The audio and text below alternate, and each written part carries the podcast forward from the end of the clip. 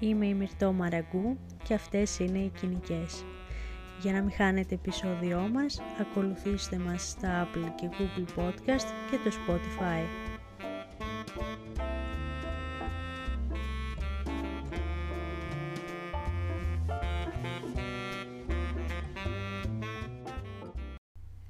Γεια σας κοινικές και κοινικοί. Σήμερα έχω φέρει τη χαρά να μιλήσουμε για λογοτεχνία και γάτες. Χαίρετε, καλησπέρα. Πλάκα κάνω.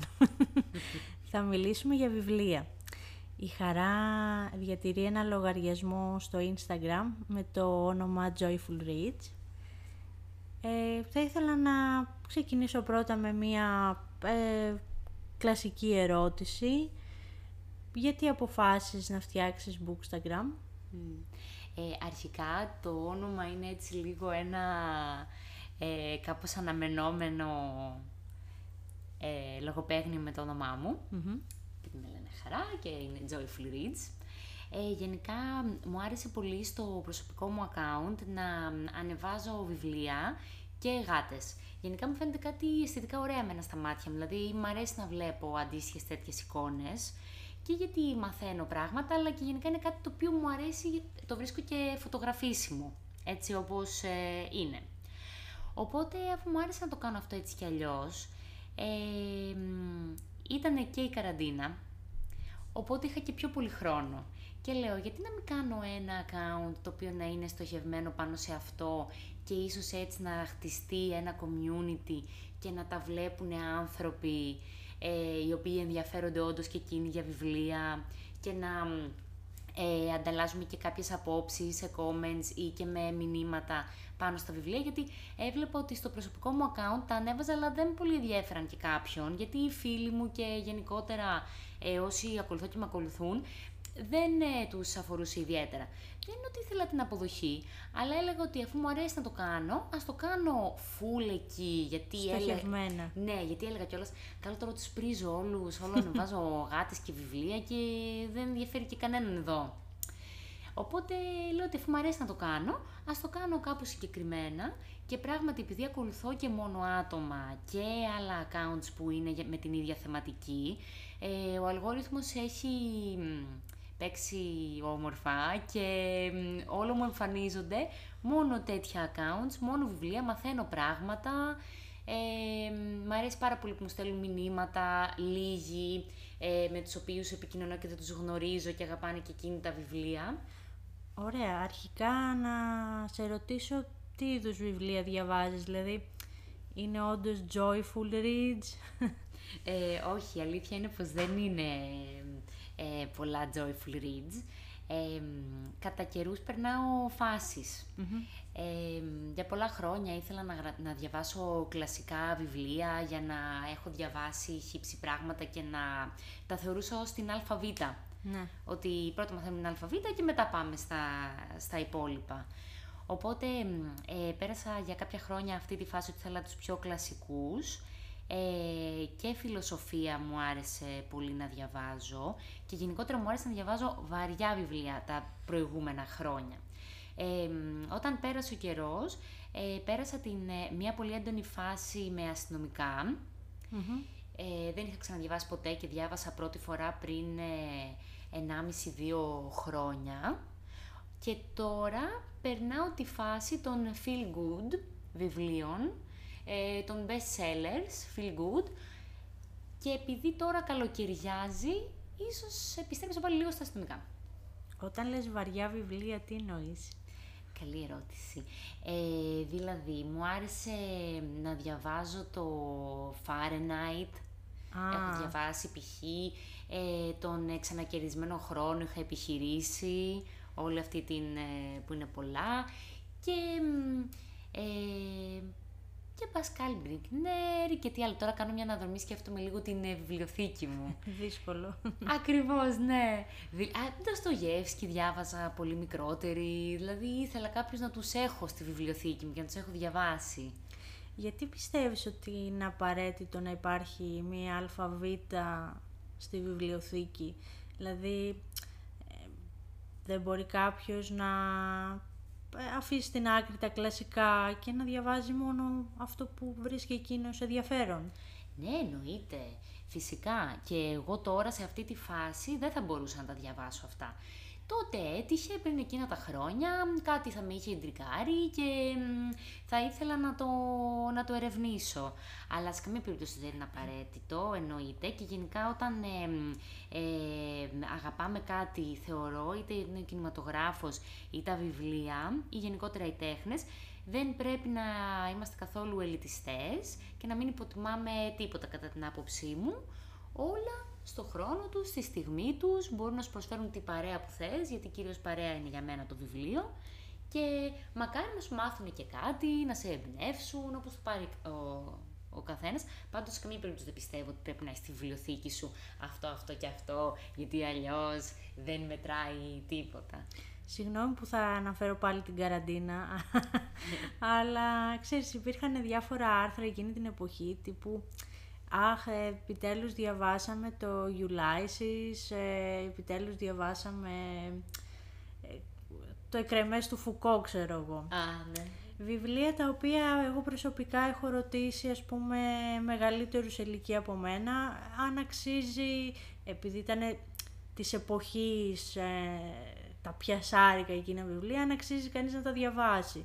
Οι περισσότεροι, ας πούμε, μου λέγανε ότι, ε, ξέρεις, είναι βαριά, είναι δυσνόητα, τι να σου πω, στο χέρι σου είναι. Mm. αν έχεις ενέργεια, συγκέντρωση, να καταπιαστείς και να μελετήσεις κάτι τέτοιο, γιατί κάποια βιβλία είναι σαν μελέτη. Ναι, όντως. Ωραία. Ε, και τι φωτογραφίες ανεβάζεις ακριβώς; Λοιπόν, ανεβάζω τις ε, γάτες μου σίγουρα.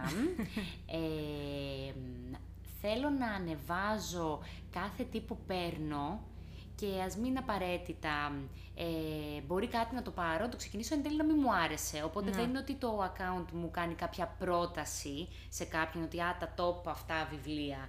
Γιατί εγώ ενθουσιάζομαι όταν αγοράζω ένα βιβλίο, τρελαίνομαι να το μυρίζω, να το φωτογραφίζω κτλ.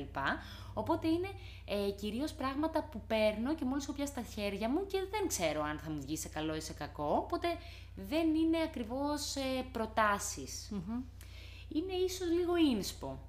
Ναι. Ότι όταν το ξεκίνησα το account, ε, ανέβαζα και λίγο τα αγαπημένα της βιβλιοθήκης μου, ε, γράφοντας και από κάτω κάποια αγαπημένα μου αποσπάσματα από τα ίδια τα βιβλία. Ε, επίσης ανεβάζω και φωτογραφίες από τη γειτονιά μας, τα εξάρχεια, μου αρέσει, οπότε θα έλεγα ότι αυτό το account είναι βιβλίο γάτες και έχει και λίγο από urban. Mm.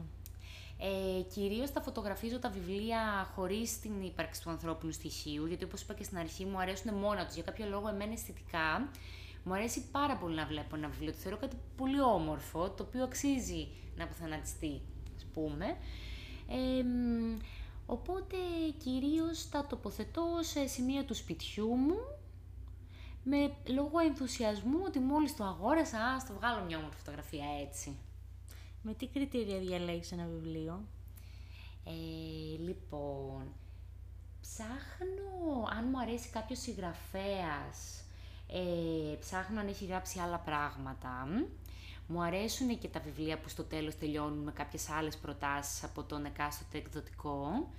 Ε, συζητάω με κάποιους φίλους κοντινούς μου και άτομα που εμπιστεύομαι και ακούω τη γνώμη τους. Ε, και αν κάποιος μου αρέσει, θέλω να πάρω πάρα πολλά δικά του, αν είναι να τα διαβάσω και όλα. Δηλαδή, για παράδειγμα, με τον Μουρακάμι. Δεν διανοούμε να υπάρχει κάποιο του βιβλίο εκεί έξω και να μην το διαβάσω. ε, μετά μου αρέσει πολύ να συζητάω σε βιβλιοπολία με το προσωπικό εκεί ε, και να ρωτάω τη γνώμη τους και να τους λέω «Α, έχω διαβάσει αυτό και αυτό που μου άρεσε, τι θα μου πρότεινες». Δηλαδή είμαι πολύ της κουβέντας πάνω σε αυτό. Οπότε κάπως έτσι θα έλεγα. Εξώφυλλο ή οπισθόφυλλο; Ε, δεν θα πω ψέματα. Ε, με κερδίζει πολύ ένα εξώφυλλο, μου αρέσει. Ε, σίγουρα δεν θα είναι αυτός ο κύριος λόγος. Ή αν θέλω κάτι να το διαβάσω πολύ, αν δεν έχει ωραίο εξώφυλλο θα με αποτρέψει. Εννοείται πρώτα όμως ο πιστόφυλλο και θα διαβάσω σίγουρα μέσα πράγματα και προσπάσματα πριν το πάρω από το βιβλιοπωλείο. Mm-hmm. Δηλαδή το βλέπω απ' έξω, θα κάτσω και θα διαβάσω την αρχή και κάπου λίγο από τη μέση. Ωραία. Ε, υπάρχει κάποιο top 5 ε, αυτή τη στιγμή ή κάποια κλασικά βιβλία; Λοιπόν, ε, περίμενα λίγο αυτή την ερώτηση, γι' αυτό ήρθα προετοιμασμένη. Ε, δεν ξέρω αν είναι ακριβώς top 5. Ε, θα σκεφτώ λίγο, πρώτα θα ανατρέξω παλιότερα. Το πρώτο βιβλίο που βασικά με μίλησε και ξεκίνησα να διαβάζω, το οποίο δεν θα το ξεχάσω ποτέ, είναι το αρωμα Οπότε στο Λύκειο εκεί το ξεκίνησα και με έβαλε στην, ε, στην όλη φάση με τα βιβλία. Μετά ξεχωρίζω σίγουρα τα μαύρα φεγγάρια του έρωτα. Ε, το Fahrenheit που ανέφερα και πριν, είναι πολύ αγαπημένο. Και αυτά είναι λίγο του παρελθόντος. Ναι. Ερχόμενοι τώρα λίγο πιο πολύ στο σήμερα, μέσα στο χειμώνα γενικά ήμουν τυχερή έκανα ένα καλό σερί από βιβλία που με κράτησαν πολύ. Αυτό που βρήκα αντικειμενικά μπορεί και αψεγάδιαστο ήταν η σκοτεινή ύλη. Δεν το βάζω ακριβώς στη δική μου υποκειμενική top λίστα, αλλά το θεωρώ ότι αυτό το βιβλίο δεν είχε ούτε ένα ψεγαδάκι. Ναι. Αλλά αυτό το βιβλίο που υποκειμενικά για μένα και στη φάση που είμαι τώρα, γιατί όπως έλεγα πριν είναι και όλα λίγο θέμα το διάβασα πρόσφατα και ήταν το μοναδικό βιβλίο που έκατσα και ξεκίνησα να ξαναδιαβάσω με το που τέλειωσε και πραγματικά θα το πρότεινα σε όσοι αγαπάνε τα βιβλία να το ξεκινήσουν. Είναι το πράσινο σημειωματάριο, το οποίο είχα πάρα πολύ low expectations όταν το πήρα, γιατί αυτό είναι το... νόμιζα ότι είχε κάνει overselling του εαυτού του, δηλαδή οι εκδόσεις εκπληκτικές. Το βιβλίο είναι πανέμορφο και λέω τώρα φτιάξαν εδώ πέρα κάτι να, με εφέ να τραβήξουν το κοινό και άντε ας το δούμε γιατί συχνά πυκνά βγαίνουν κάποια τέτοια βιβλία τα οποία είναι και πολύ popular σε όλα τα accounts τα σχετικά στο Instagram και όλοι τα ανεβάζουν και δεν λένε πολλά.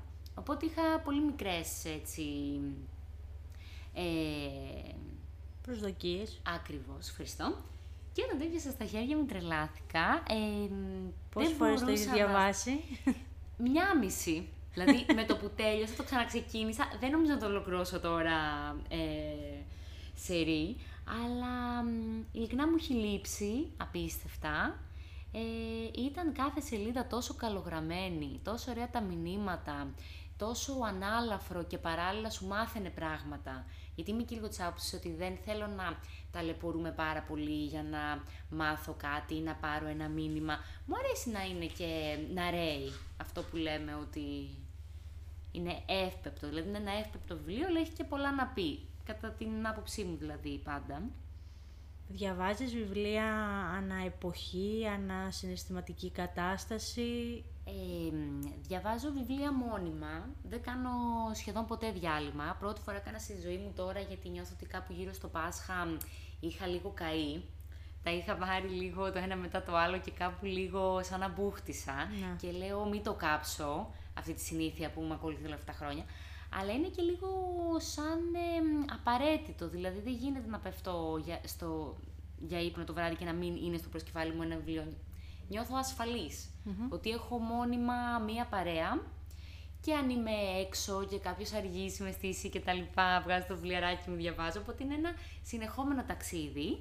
Και ωστόσο, όπως είπα πριν, αλλάζουν τα είδη και οι επιλογές ανάλογα με το mood και την ψυχολογία μου. Γιατί αν είμαι λίγο down, θέλω κάτι το οποίο λίγο να είναι πιο ανάλαφρο. Αν νιώθω ότι μπορώ να ε, απορροφήσω και να αντέξω κάτι λίγο πιο βαθιστόχαστο, επίσης τότε μπορώ να το ξεκινήσω. Οπότε είναι τελείως, νομίζω, ο καθένας πώς νιώθει και σε τι φάση είναι εκείνη τη στιγμή. Πιστεύεις ότι τα βιβλία έχουν δύναμη; Ε, ναι, εγώ το πιστεύω απίστευτα πολύ αυτό, δηλαδή και χωρίς τα βιβλία και τις ταινίες νομίζω ότι δεν ξέρω και εγώ προσωπικά τι θα έκανα, αλλά γενικά θεωρώ ότι έχουν πάρα πολύ δύναμη. Ε, εκτός το ότι είναι παρέα και για κάποιους ανθρώπους μοναχικούς μπορεί να είναι κάτι πολύ χρήσιμο αυτό. Ε, η φαντασία, δηλαδή μαθαίνεις πράγματα, είναι πάρα πολύ... Μπορεί να σου αλλάξει όλη τη ζωή και μπορεί και να σε βοηθήσει και πρακτικά. Εκτός από τα βιβλία που είναι αυτοβοήθειας, γενικότερα. Να εμπνευστείς, να κάποια άμα τα σημειώνουμε και τα κρατάμε και τα έχουμε και να τρέχουμε σε αυτά. Ε, εγώ συνέχεια π.χ. τσακίζω σελίδες και να τρέχω και πράγματι μαθαίνω πράγματα. Είσαι από αυτούς που τσακίζουν σελίδες; Τσακίζω σελίδες, σημειώνω, γράφω. Ναι. Δεν νιώθω πολύ καλά. ναι, ναι, ναι. δεν μπορώ να δανειστώ και δεν μπορώ εύκολα να δανείσω. Ε, αλλά για αυτό το λόγο, γιατί άμα το ανοίξει το βιβλίο μέσα μπορεί να έχει, είναι πολύ προσωπικό στοιχείο. Θα σου πω όμως ότι εμένα μου αρέσει πολύ αν, αν δανειστώ κάποιο βιβλίο ή, ή βρω ένα βιβλίο από παλαιοβιβλιοπωλείο που είναι σημειωμένο ή, ή έχει υπογραμμίσει κάποιος ε, ένα συγκεκριμένο κομμάτι είτε της ιστορίας είτε αυτού που ε, του, του δοκιμίου τέλος πάντων γιατί ε, πώς να το πω, νιώθω ότι μου περνάει ήδη το μήνυμα ο mm. προηγούμενος αναγνώστης. Αυτό νιώθεις και την ενέργεια λίγο του προηγούμενου, το οποίο μπορεί να είναι πολύ όμορφο. Ισχύει. Υπάρχει κάποιο βιβλίο το οποίο σε βοήθησε ή σου άλλαξε τη ζωή με κάποιο τρόπο; Νιώθω ότι πράγματι όλα, όλα με, με βοηθάνε. Θα βρω πολύ σπάνια θα ανοίξω ένα βιβλίο και θα πω τελικά δεν μου έδωσε τίποτα. Ίσως και εγώ σαν άνθρωπος προσπαθώ να βρω το νόημα, ίσως και κάποιες φορές παραπάνω από ό,τι πρέπει. Ωστόσο, σίγουρα το πράσινο σημειωματάριο που, σημείωσα, που ανέφερα, με συγχωρείς πριν, με βοήθησε πολύ λόγω της αισιοδοξίας, ε, όλης της, ε, του ρομαντισμού που είχε μέσα, όχι ρομαντισμού ερωτικού, ρομαντισμού ως προς τη ζωή και την καθημερινότητα και τις ανθρώπινες σχέσεις. Ε, όποιες και αν είναι αυτές. Έκλαψα, συγκινήθηκα πάρα πολύ στο τέλος. Ε, οπότε το συγκεκριμένο βιβλίο με βοήθησε σαν ενέργεια και μου έδωσε μία αισιοδοξία και λίγο καλύτερη διάθεση στη φάση που βρίσκομαι τώρα. Ε, στο παρελθόν με έχει βοηθήσει πολύ σαν άνθρωπος και έχει διαμορφώσει το χαρακτήρα μου και θεωρώ ότι είναι δάσκαλός μου και μου έχει μάθει τα πάντα, είναι ο Νίτσε. Mm. Όπου αυτό είναι ένα πολύ μεγάλο κεφάλαιο μόνο του, ίσως σε ένα διαφορετικό podcast. ναι. ε, οπότε αυτός ο άνθρωπος είναι σαν να είναι ο φανταστικός μου φίλος. ε, όταν έχω προβλήματα ή οτιδήποτε, ανοίγω τα βιβλία του και ψάχνω να βρω απαντήσεις εκεί. Και γενικά το κάνω συχνά αυτό. Γι' αυτό ίσως δεν δανείζω πολύ βιβλία. Όχι πιο πολύ για να δείχνω μόνιμα τι έχω στο σπίτι μου κτλ. Όσο γιατί μόνιμα μπορεί κάτι να μου έρθει και να πρέπει να ανατρέξω για να βρω απαντήσεις. Σωστό, δεν το είχα σκεφτεί έτσι. Ναι. Και επίσης ένας άλλος λόγος που είναι ωραίο και να τα κρατάμε, θεωρώ, είναι γιατί κάτι μπορεί να το ανοίξεις τώρα. Γιατί εγώ είμαι από τους ανθρώπους που άμα το ανοίξω και δεν με κρατήσει, δεν θα πιεστώ να το... δεν έχω αυτό το ψυχαναγκασμό ότι το άνοιξα πρέπει να δω τι γινεται θα το κλείσω. Θα μου μείνει λίγο η αρχή και η αίσθηση και μπορεί μου έχει τύχει να το ανοίξω μετά από χρόνια και να το διαβάσω και να είναι από τα τόπα αγαπημένα μου. Νομίζω ότι είχα πάθει αυτό με, του, με ένα του Πασκάλ Μπρικνέρ. Ε, όχι, με συγχωρείς του Κούντερα. Ναι. Πιστεύω ότι υπάρχει ε, αυτό που λένε there is a time and place for everything. Ε, έτσι είναι και με τα βιβλία. Δηλαδή ένα βιβλίο το οποίο τώρα δεν θα σου κάνει εντύπωση ή θα σε δυσκολέψει, μπορεί στο μέλλον να σε ενδιαφέρει πιο πολύ. Ναι. Βέβαια, μπορεί και ποτέ. Είναι και αυτό ναι, ένα Εννοείται. Είναι και αυτό και αν ε, ε, πραγματικά νομίζω ότι μυριστούμε ότι εν τέλει δεν θα το διαβάσω ποτέ, καλό είναι να το δώσουμε ίσως και σε μια ανταλλακτική βιβλιοθήκη ή οτιδήποτε. Έχω μία μπόνους ερώτηση για σένα. Πιστεύεις ότι θα έγραφες ποτέ εσύ ένα βιβλίο; Α, πολύ ωραία. Σε ευχαριστώ για αυτή την ερώτηση. Νομίζω είναι η πρώτη και ίσως τελευταία φορά που μου την κάνει κάποιος. Ε, το λέω αυτό γιατί ναι. πιστεύω ότι ένας αναγνώστης ε, είναι δυνητικά ένας συγγραφέας. Αλήθεια, ε. ε για πες. Δεν δώσε μου λίγο παραπάνω πάνω σε αυτό. Ε, διαβάζοντας ένα βιβλίο, ε, η φαντασία σου αρχίζει και δουλεύει και ήδη mm. πλάθεις εσύ τον κόσμο που διαβάζεις. Άρα πιστεύω ότι αν μπορείς να τον πλάσεις, μπορείς και να τον ε, φτιάξεις, πώς να σου το πω... Ε, ναι, κατάλαβα τι λες. Ότι από τη στιγμή που φανταζόμαστε κάτι, γιατί να μην το αποτυπώσουμε; Ακριβώς. Δεν είναι απαραίτητο πάντοτε στο χαρτί, μπορεί να γίνει και με άλλους είναι κάτι το οποίο φλερτάρω με αυτή την ιδέα πολλά χρόνια και έχω επιχειρήσει κάποιες φορές με αποτυχία. δεν, ε, δεν προχώρησαν αυτές οι απόπειρες, όμως έχω γράψει κάτι πολύ μικρά κείμενα, τα οποία δεν ξέρω σε τι κατηγορία ακριβώς ανήκουν. Εσύ που έχεις διαβάσει ένα μικρό μυρτό, σε τι κατηγορία θα το έβαζες; Τι ήτανε; Ε, εσωτερική αναζήτηση θα έλεγα και είχε και έτσι ένα ρομαντικό στοιχείο. Οπότε έχουν γίνει κάποιες έτσι απόπειρες. Θα μου άρεσε πολύ. Πιστεύω κάποια στιγμή θα το ξανακυνηγήσω και μπορεί να ξεκινούσα όντως με κάτι μικρό. Εσύ πιστεύεις ότι κάποιος πρέπει, μπορεί να πάει κατευθείαν σε ένα μυθιστόρημα πολλών σελίδων; Με, το, με την πρώτη Νομίζω ότι δεν υπάρχει πρέπει. σωστά. Ε, νομίζω ότι ο καθένας ε, καλό είναι να δημιουργήσει με τον τρόπο που του αρέσει. Ε, προσωπικά ε, δεν νομίζω θα καταφέρω ποτέ να γράψω ένα μεγάλο μυθιστόρημα, αλλά όπως είπε και ένας άνθρωπος εκεί έξω, είμαι εγώ. Δεν χρειάζεται να προσπαθήσω να γίνω κάποιος μεγάλος μυθιστοριογράφος. OK, okay, κατάλαβα. Άρα μπορεί κάποιος κατά την άποψή σου κατευθείαν να πειραματιστεί και να βγάλει κάτι ολοκληρωμένο. Ωραία. Αυτό είναι ελπιδοφόρο. Αν θέλεις συμβουλές μπορεί να ακούσεις το προηγούμενο podcast μου για το πώς να γίνεις συγγραφέας. Τέλεια. Δώσαμε και ωραία πάσα για όσοι δεν το έχουν ακούσει. Υπάρχει κάτι άλλο που θα ήθελες να πεις πριν κλείσουμε; Θα ήθελα να πω ότι επειδή η αφορμή που με κάλεσε σήμερα ήταν εκτός από τα βιβλία, αυτά καθ' αυτά και το πόσο τα αγαπάμε, ε, ήταν και το Bookstagram. Και ήθελα να πω ότι γενικά είναι πολύ ωραίο να χρησιμοποιούμε τα νέα μέσα, ώστε να δίνουμε λίγο πιο πολύ σάρκα και οστά και να προσεγγίζουμε λίγο τα χόμπι μας και πράγματα που δεν θα ασχολούμασταν ποτέ γιατί εγώ σήμερα ξεκινάω με αυτό και μετά αυτό μπορεί να με οδηγήσει σε μία μέρα, κάποτε ίσως να έχω ένα μικρό βιβλιοπωλείο ή να, τώρα λέμε όνειρα και τα λοιπά, αλλά θέλω να πω ότι είναι τα χόμπι μας, τα οποία άμα τα ξεκινήσουμε από τα νέα μέσα, με ένα bookstagram, με ένα podcast, εδώ καλή ώρα και τα λοιπά, κάποια μέρα αυτά θα εξελιχθούν, οπότε για μένα είναι καλό να χρησιμοποιούμε τα μέσα αυτά για τα χόμπι μας και ό,τι μας αρέσει. Και να γίνονται accounts για βιβλία, να γίνονται accounts για memes, να γίνονται accounts για ταινίες και τα λοιπά, γιατί δεν ξέρεις που θα σε βγάλει αυτό. Θα κρατήσω αυτό το μήνυμα. Πολύ ωραία σκέψη. Ευχαριστούμε πολύ χαρά. Και εγώ σε ευχαριστώ πάρα πολύ Μιλτό που με κάλεσες και κάτι μιλήσει, θα ξαναπούμε σύντομα.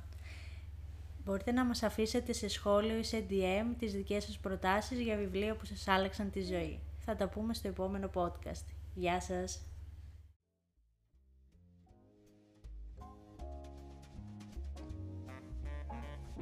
Είμαι η Μυρτώ Μαραγκού και αυτές ήταν οι κοινικές.